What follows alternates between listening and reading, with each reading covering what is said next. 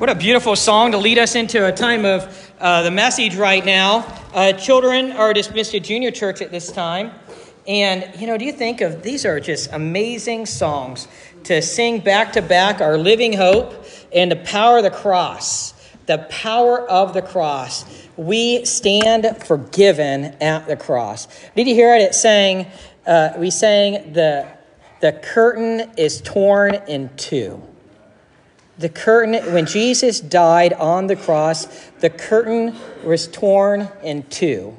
There's a long paper written, and it's uh, called Something Awry in the Temple. Something Awry in the Temple. And it's written about all of these extra biblical evidence. And in other words, they're not all from the Bible, they're from Jewish writings of the first centuries and other sources about all the strange occurrences that happened between about 30 AD and 70 AD when the temple was destroyed. And it started with, you know, the earthquake and the darkness and the curtain torn in two. And but it went on and on and on because god had left the holy of holies. He that wasn't the way anymore. And when the curtain was torn in two know what god was saying? We have direct access to god through the cross. We have if you're a christian if you believe in Jesus as your Lord and Savior, and you're committed to make him Lord of your life, we have direct access to God through the cross. What amazing worship songs to sing.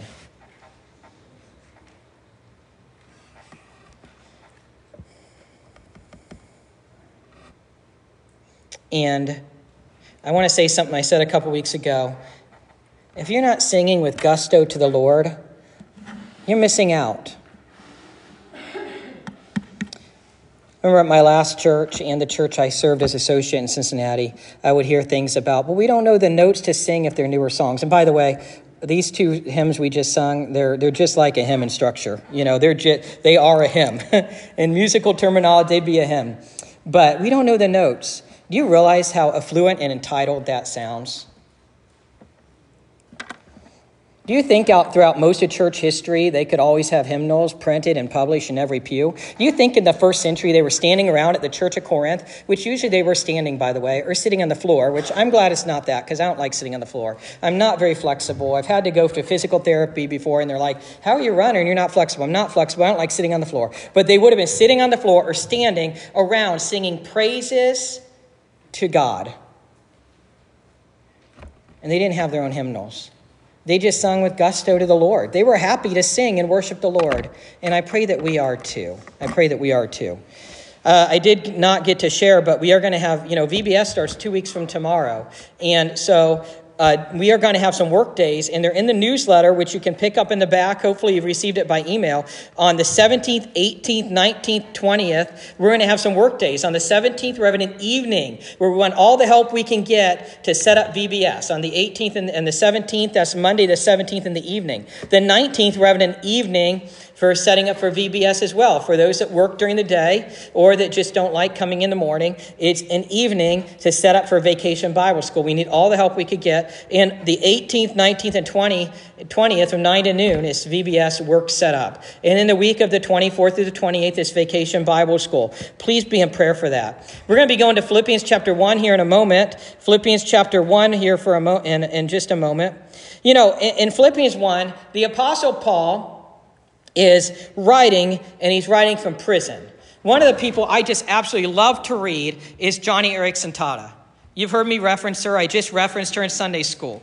Her testimony of staying close to the Lord, serving the Lord, despite all the circumstances she's gone through as a quadriplegic in a diving accident at a Christian camp, by the way. It happened at Young Life some 55 years ago, going through cancer twice, painting, painting uh, with her mouth. She's painted marvelous paintings with her mouth, composing and, and singing music. In fact, there was a great movie, Christian movie made a few years ago called Alone But Not Alone. It's I said Christian. It's actually based on something that happened during the Revolutionary War time period. Two girls kidnapped by Indians in the Ohio River area, and she actually sung the song for that. For that, you know, and she just keeps on persisting with her ministry, Joni and Friends. And Joni and Friends gets wheelchairs all over the world, and they help people with special needs like autism and things like that, as well as people with, you know uh, who are paralyzed or quadriplegic or with MS. She has a special private Facebook group for people who go through uh, a lot of pain where they can communicate with one another. Joni Eareckson Tada, and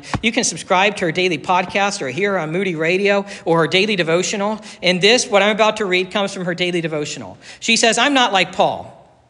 She says, I'm not in prison. Far from it but I can identify with the bolts and bars of a prison cell.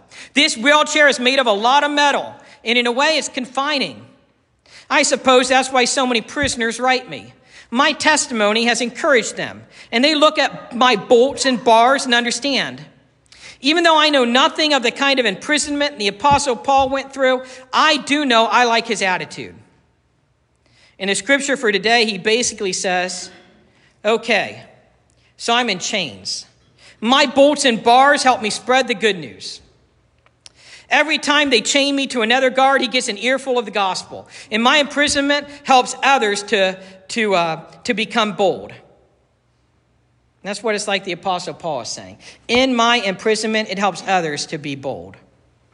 Joni Eareckson says, Joni Eareckson Tada, I've read letters from prisoners who say, who say the same thing.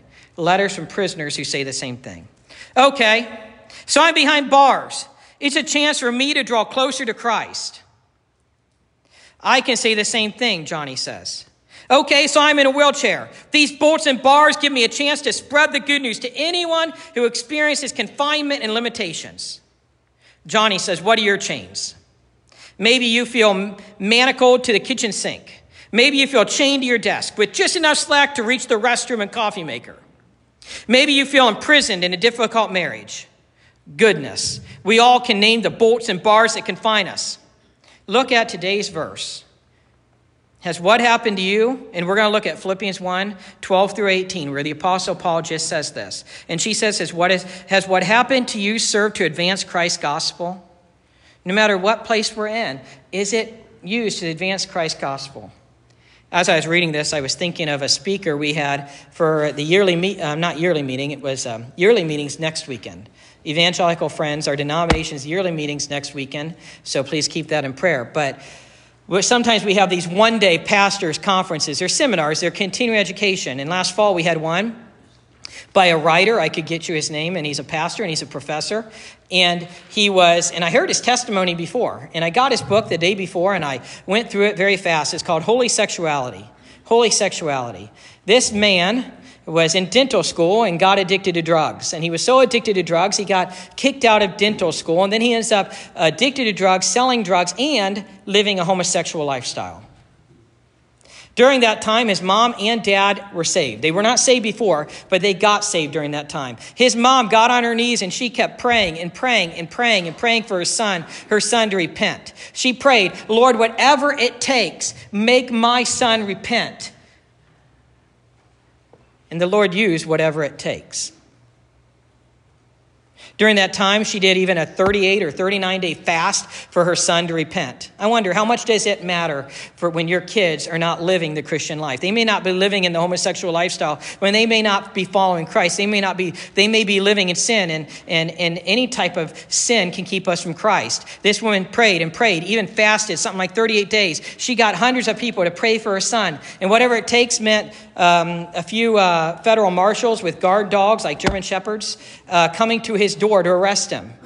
He's thrown in jail. While he is thrown in jail, guess what happens? He finds a Bible, I believe from the Gideons. He reads the Bible. He repents and turns his life to Christ. He goes to the prison chaplain and says, I have these temptations for same sex attraction. The chaplain, being of a very I'll just say liberal persuasion, said, Oh, that's okay. You can do whatever you want. That's okay. And this man thought, uh, I'm, That's not squaring with the Bible. So he followed the Bible. And he started taking courses while in prison, while in prison, taking courses. Eventually, his sentence was um, commuted early, and he got released from prison in the summer and entered Moody Bible Institute in the fall. So when they said, What did you do over the summer? He was in jail. And he committed to Christ and became a pastor. But God worked even in his imprisonment. First, to get him saved. First, to get him to his knees. First, to get him to repent. And then it sounds like with other ways to help him to grow in Christ. Sometimes, many times, I dare say all the time, God uses our hardships, our difficulties to make us depend upon Him, to get us to our knees, right? That guy, that young man I just told you about, he was not on his knees serving the Lord. He was living his own life of pleasure, addicted to drugs, living the homosexual lifestyle, and his mom prayed, whatever it takes. And what happened? He got arrested. That's what it took. And we see with the Apostle Paul, he was serving the Lord. He was already serving the Lord. He was already proclaiming the gospel but he's in prison for the gospel. And my theme today, as we look at Philippians 1:12 and following, the gospel advances, and for that Paul rejoices. Paul is in prison, but the gospel advances, and for that Paul rejoices. So let's look at verses 12 through 14 and see the gospel cannot be stopped. The gospel cannot be stopped. Look at these verses. He says, I want you to know, brothers, that what has happened to me has really served to advance the gospel, so that it has become known throughout the whole imperial guard. Some translations say praetorian guard. It has become known throughout the whole imperial guard and, and to all the rest that my imprisonment is for Christ. And most of the brothers, having become confident in the Lord by my imprisonment, are much more bold to speak the word without fear. He's in prison. And he's saying the gospel is spread. The gospel has become known to, throughout the whole imperial or praetorian guard. And so he's rejoicing. And then he also says, and most of the brothers, having become confident in the Lord by my imprisonment, others have become more confident in the Lord by the Apostle Paul's imprisonment. So, Paul's been praying for them, and now he's moving on from the prayer. To put this in context, uh, last week, no, the week before last, two weeks ago, we talked about Paul praying for the Philippians. Paul praying his heart for the Philippians. He's in prison, and he's not saying, Woe is me. He's praying for the Philippians. And now he comes and says, Don't worry about me. Don't feel bad for me. Don't pity me. No. What has happened has happened to advance the gospel. One source share, shares this verse, verse 12, is a topic sentence for all that follows through verse 26. Verse 12 is a topic sentence through verse 26. Whenever Paul wrote, I want you to know, he, he introduced something new. He's introducing something new. I want you to know what has happened to me has been for the advancement of the gospel. Do we think of things that happen to us and think, okay, how can this advance the gospel? How can this help me to grow closer to Christ? About four weeks ago, I finished Timothy Keller's book um, about pain and suffering. Great book, I highly commend to you. In the first few chapters, he outlines the different worldviews of suffering. Every other, every other culture had a worldview of suffering, had a way to reconcile. Americans don't. It's just avoided at all cost. Christians do. God redeems it. Our suffering is never wasted. God redeems it. He redeems it in the new heavens and new earth. He redeems it that Jesus himself, God in the flesh, came down, took on human flesh, lived a fully human life, willingly went through suffering, willingly went through temptation, willingly was submissive to the, to the pain and sufferings of this world, and went to the cross and suffered for us. God also redeems our suffering even now because he uses it. He uses it to build us up. He uses it to build others up. He uses it to grow us in Him, to make us depend upon Him. If we have everything we want, if we're totally entitled, as most Americans are, if we have everything we want everything we need, and we're so wealthy, which, by the way, Americans are, even the poorest are, compared to others in the world, oftentimes it leads us away from God, not towards God. I told my brother a few years ago, I said, you know, oftentimes our prayers contradict, don't they? We pray for a good day, an easy day, but we also pray to grow spiritually, right? God might know, God does know, correction, God does know. For us to grow spiritually, we need that hardship. For us to grow spiritually, we need that flat tire. For us to grow spiritually, we need, we need to depend upon Him. And the flat tire is a trivial example, really. There's much, much, much more that people go through. And God knows they need that. They need that. God knows they live in a fallen world. They're not going to depend upon me. If I give them everything they want, if I give them everything they need, if they have everything they want and, e- and easy living, they're not going to depend upon God. They're going to stray from Him. So we have to pray, Thy will be done. Notice that Paul calls them brothers. Looking back at this text, he calls them brothers. I want you to know brothers. Now, that could also be translated brothers and sisters. It's okay to apply that to brothers and sisters, but he's using family language. The Apostle Paul loves them, he cares about them, he has a relationship with them. And he's saying, Don't worry about what I've gone through because it has advanced the gospel. You know what? The Apostle Paul has been shipwrecked.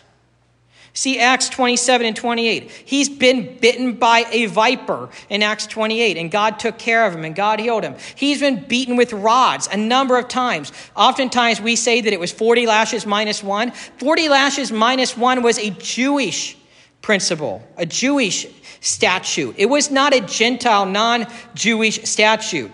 Paul probably had way more than 40 lashes in his beatings. Paul had been stoned and left for dead. You read 2 Corinthians 11 and all that he has faced for the gospel. And he says, Don't worry about me. It's been used to advance the gospel. How are we doing with this? Do we care most about the advance of the gospel? In verse 13, he talked about witnessing to the whole Praetorian Guard. These, go- these guards switched shifts every three to four hours. Every three to four hours, Paul had new guards to talk about Jesus with. The ESV Study Bible says the Latin word praetorium, again, in the ESV it said imperial. Praetorian or imperial guard could refer to a governor's residence and, by extension, those living in the residence. Those who believe that Paul wrote from Caesarea would understand the word in this sense here. However, the word could also refer to the special guard for the emperor in Rome. And I think that's more likely. This was a special guard for the emperor in Rome, as the translation Imperial Guard suggests. This group of guards were like the Navy SEALs of their day.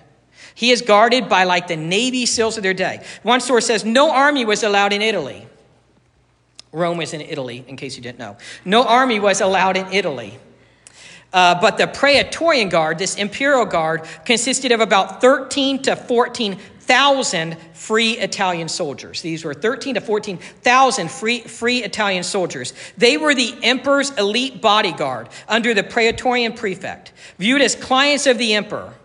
They were kept loyal with the highest pay in the Roman military. They were also kept loyal by the leadership of a prefect who could never legally become emperor, being a knight rather than a senator. And those are the guards, those are the people who are guarding the apostle Paul. Those are the people who are switching shifts every 3 to 4 hours. In Philippians 4:22, so we're in Philippians 1, if you go to Philippians chapter 4 verse 22, Paul says that all the brethren greet you, especially those in Caesar's household.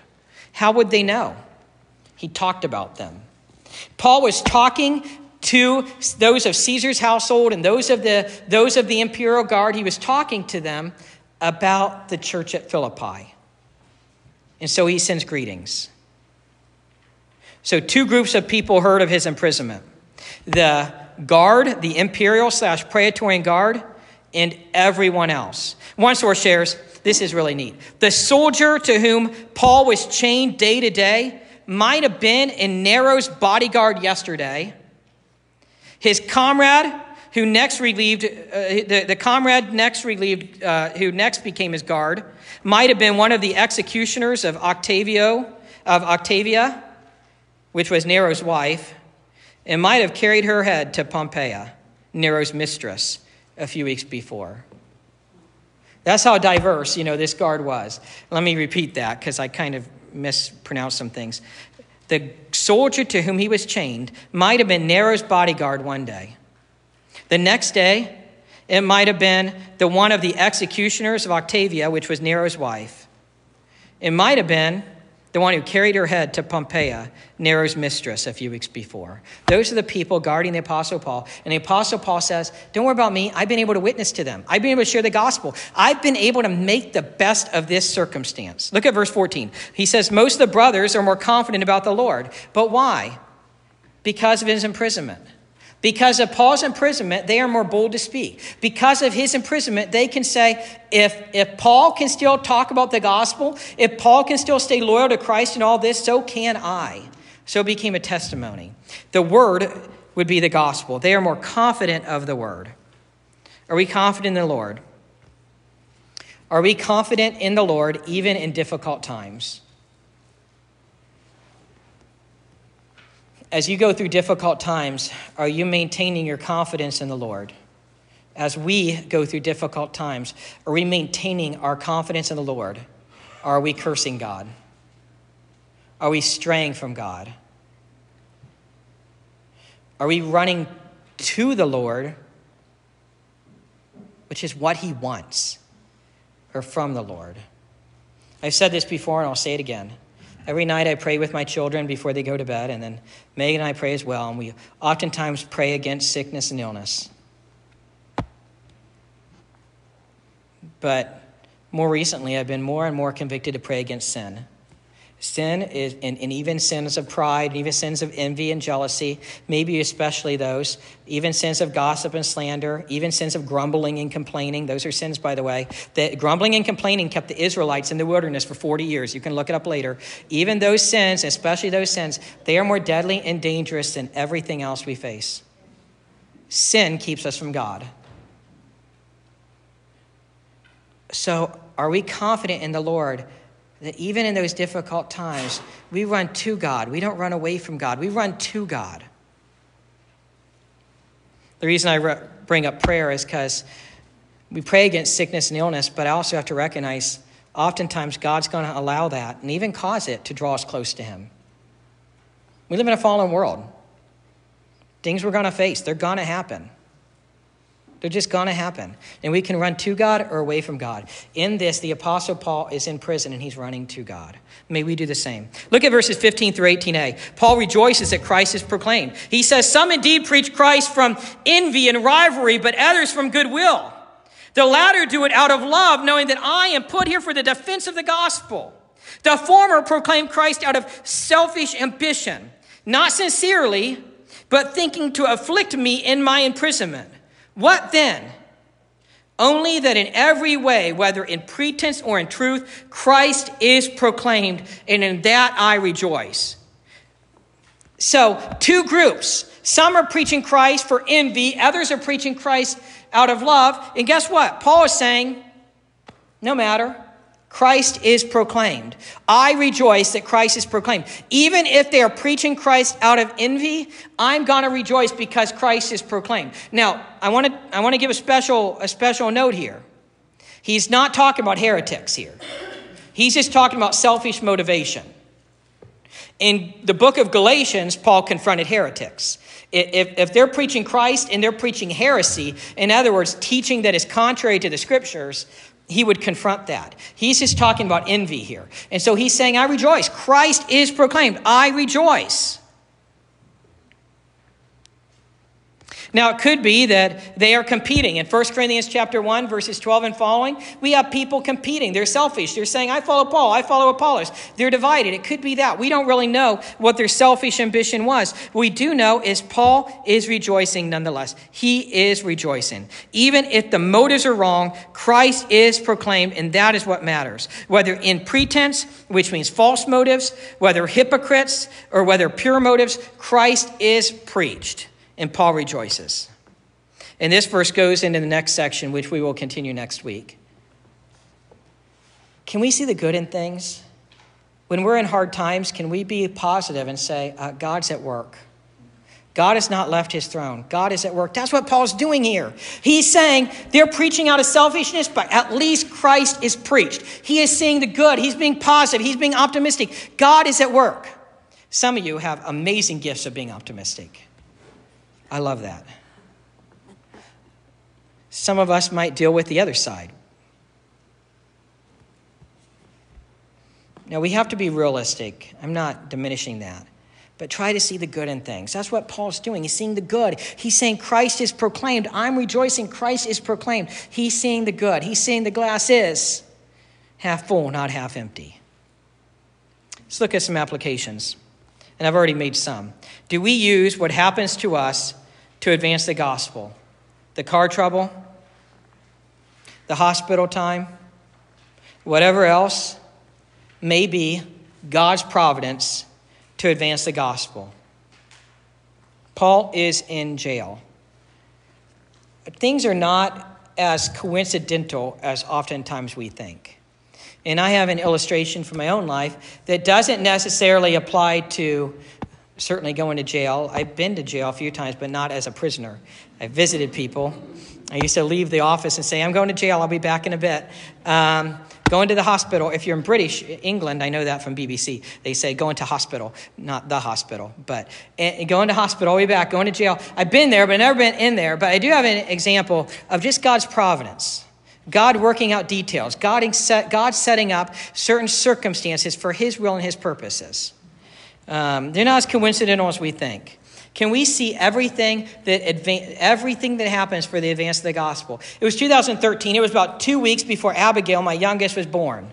Uh, our seniors group at our church was going to a Christmas tree exhibit at Akron, in Akron, a Christmas tree exhibit. And I was going along. After that, I had to visit someone in the hospital. I had the privilege of visiting someone in the hospital. I had my schedule worked out in my head. And, and God had his schedule for me, and I had my schedule for me. And God made mine align with his, which is the way we want it to work. So I had my schedule, my type A schedule in my head. In the morning, we were going to the Christmas tree thing where they had all these beautiful Christmas trees. After that, we're going to Hartville Kitchen. If you haven't been there, you should go. Check it out. It's great. And then we were, and our whole group was going. It's about 12 or 14 of us. And after that, I was going to go to Alliance Community Hospital to visit someone. Well, my timing, as always, did not work out that well. And so uh, everything got behind. And as I'm leaving the person I was going to visit, I go down the steps. I usually try to take the stairs at hospitals if I could find them, just so I can be out of breath when I get up there to their room. As I was leaving their room, I run into the hospital chaplain. I knew the hospital chaplain from certain groups, and I knew he was going through certain things. So I asked him about them, and we prayed together. Now, had I been on my schedule, I would not have run into the hospital chaplain. Had I been on my schedule, I would not have seen him and been able to pray for him and pray with him. So I praise God that in what others would say a coincidence, I don't see as coincidence, that God got me on his schedule. And that was used for the gospel. That was used for the gospel. So, are we willing to see everything that happens to us for the advance of the gospel? Another illustration I was, and you might have heard this one, it was about Abigail was just born. It was about three days before uh, Christmas. So, Mercedes is going on two and a half. Abigail's just weeks old, and we're in the house, and it's cold and snowy. That was 2013 and 14. It was a really bad winter. And we thought, well, let's get out. Let's go to Walmart. Let me tell you, you do not want to go to Walmart two days before Christmas. So, we went to Lowe's.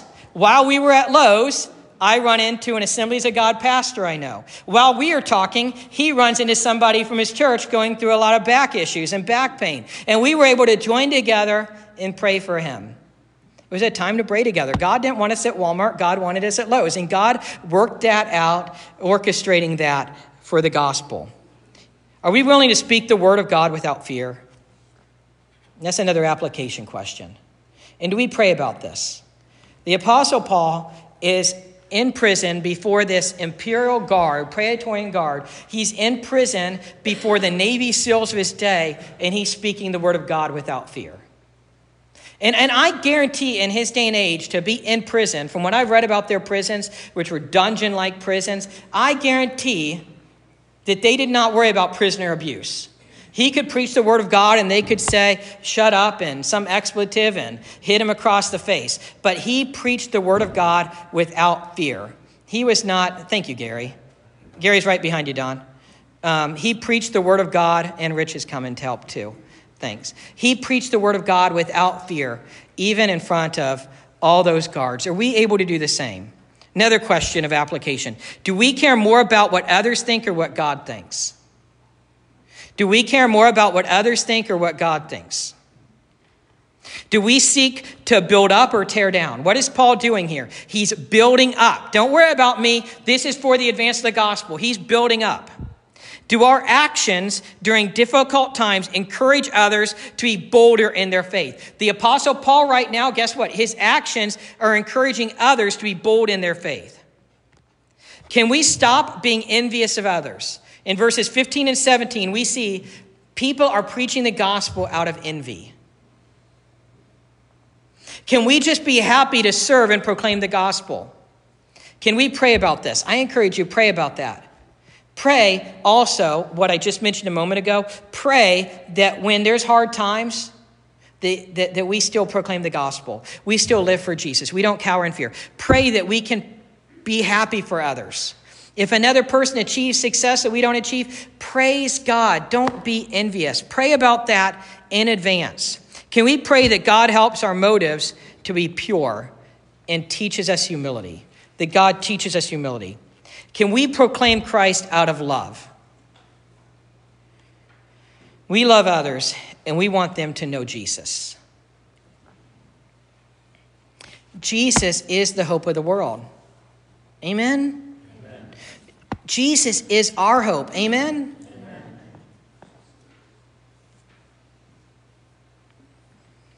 One of my favorite movies is Braveheart.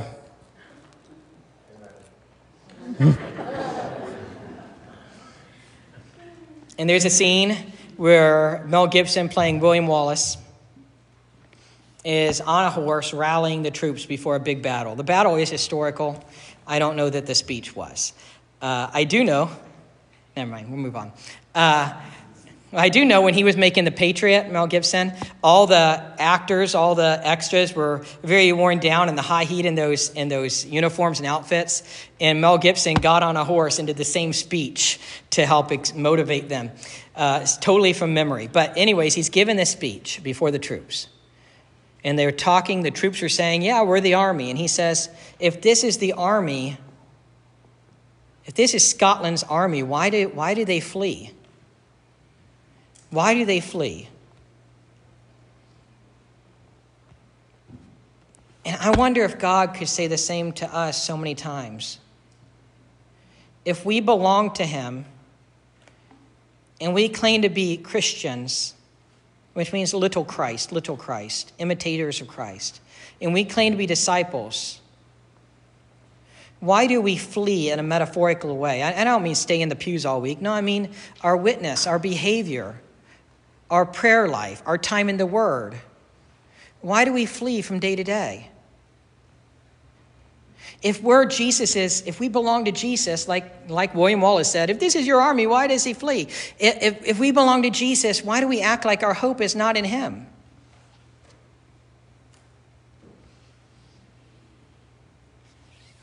Why do we complain over trivial things rather than be excited that Christ is proclaimed and Christ is preached? And this applies to all of us. We go through trials, we go through hard times, we go through tribulations, we go through difficulty. Romans 5 addresses that, by the way. And so I have up here coffee because it makes the world go round. If, you didn't, if it weren't for coffee, we would not have had the, uh, the Reformation. And uh, I'm just kidding. The Holy Spirit used coffee for the Reformation. I have carrots, I have eggs, and I have made coffee because it makes the world go round, right? And I do not have, I should have had hot water, but I didn't ask for it, so I didn't get it. It's okay. Uh, but hot water could represent trials and tribulations, right? And what happens when we put a carrot in boiling hot water, right? If you take a hard carrot, which would be like this one that I'm holding right now, in, in hard and in, in hot boiling water, what happens? It's no longer hot. I mean, it's no longer hard. It is now soft. Like I can push my finger through the carrot because that's what the hot water, the boiling water does to the carrot. And then I have eggs, right? And if you put an egg in hot boiling water, it has the opposite effect of the carrot, doesn't it? While the egg is fragile and will break if dropped, the hard boiled egg does not break if dropped. I'm not going to drop it because there's another one in here, but it's, it's a hard boiled egg, right? And then, of course, I have coffee beans. When we, when we boil coffee beans, the beans not only change the color of the water, they change the color. Most of you can see it, right? But they also spread the fragrance of the coffee all around, right? If you like coffee, and some of you maybe even if you don't like coffee, you smell the fragrance and it might smell good. I love the smell of coffee beans. And when you boil it, it changes the fragrance and it also changes the color of the water. So boiling water symbolizes problems and trials in life. The Apostle Paul is in prison for the gospel. The boiling water symbolizes problems and trials in life. The carrots, eggs, and coffee beans symbolize our different reactions to these problems or pressures, right? These are different reactions. The soft carrots represent people who grumble, complain, and pity themselves when faced with problems. Grumble, complain, and pity themselves. The hardened eggs represent those who become stubborn, rebellious, and angry at God during tribulation, right? The egg becomes hard. That represents those who become stubborn, rebellious, angry at God. But the coffee beans represent people who obey and trust God, right? Obey and trust God, changing the atmosphere around them while spreading the fragrance of Christ. So I encourage you and myself, let's be like coffee beans. When hot water, hard times come upon us, let's be like the coffee beans. Let's spread the aroma of Christ all around us. Let's spread the aroma of Christ all around us. That's what the Apostle Paul is doing. Paul is saying, What's happened to me has advanced the gospel, and it's even made others more bold in their faith. He's like coffee beans, he's spreading the aroma of Christ all around him. And I pray and urge all of us, let's do the same. God offers each of us faith that is greater than any problems we may face. It doesn't matter how big or small the problem is, but what is important is how we react to the problem. Can we react like coffee beans? Spread the aroma of Christ all around us. And I would encourage you, pray about that now. Whether you're going through a difficult time or not, pray about it now. Pray in advance. Lord, when we face problems, not if, when we face hardship, help me to be like a coffee bean in hot water, to spread the fragrance all around. Our faith determines how we will, how we will respond or meet the challenges of daily life. As a carrot, a hard boiled egg, or a coffee bean. God wants us to use. God wants to use us like coffee beans when we face difficulties. Paul is in prison and he rejoices for the spread of the gospel. Let that be an example for you and me and us. Let's pray. Dearly Father, I do pray that that's true in us. I pray, Lord God, that we can rejoice for the advance of the gospel. I pray, Lord God, that we can see the good, be positive, be optimistic, be loving, be like Paul was right here. I pray, Lord God, that no matter what, we keep on sharing the gospel. We keep on caring to advance the gospel. And we see the good in other people. 1 Corinthians 13, love believes all things. We give each other the benefit of the doubt, and we see the good in what you're doing. Lord God, I know we cannot do that on our own. We can only do that through the Holy Spirit who is within, within us. So I pray, Lord God, for a special anointing of the Holy Spirit in all of us today. We are all going through diff- different, different trials and tribulations. Some of us may not really be going through a trial or tribulation now, but we will. We all will. And I pray, Lord God, that you will build us up. We know Romans 5 talks about that. We also know 2 Timothy chapter 3 verse 12 says all who want to live godly in Christ Jesus will suffer persecution. Lord God, I pray that we want to live godly for you. We want to live godly for you and that you will embolden our faith. Lord God, for those here right now going through those difficult times, I pray for a special anointing. Encourage them, support them, help them, strengthen them. For those here right now who have strayed from you, may today be the day to turn back to you and recommit their life to you. Lord, give us a burden for the lost and help us to be a witness. In Jesus' name, amen.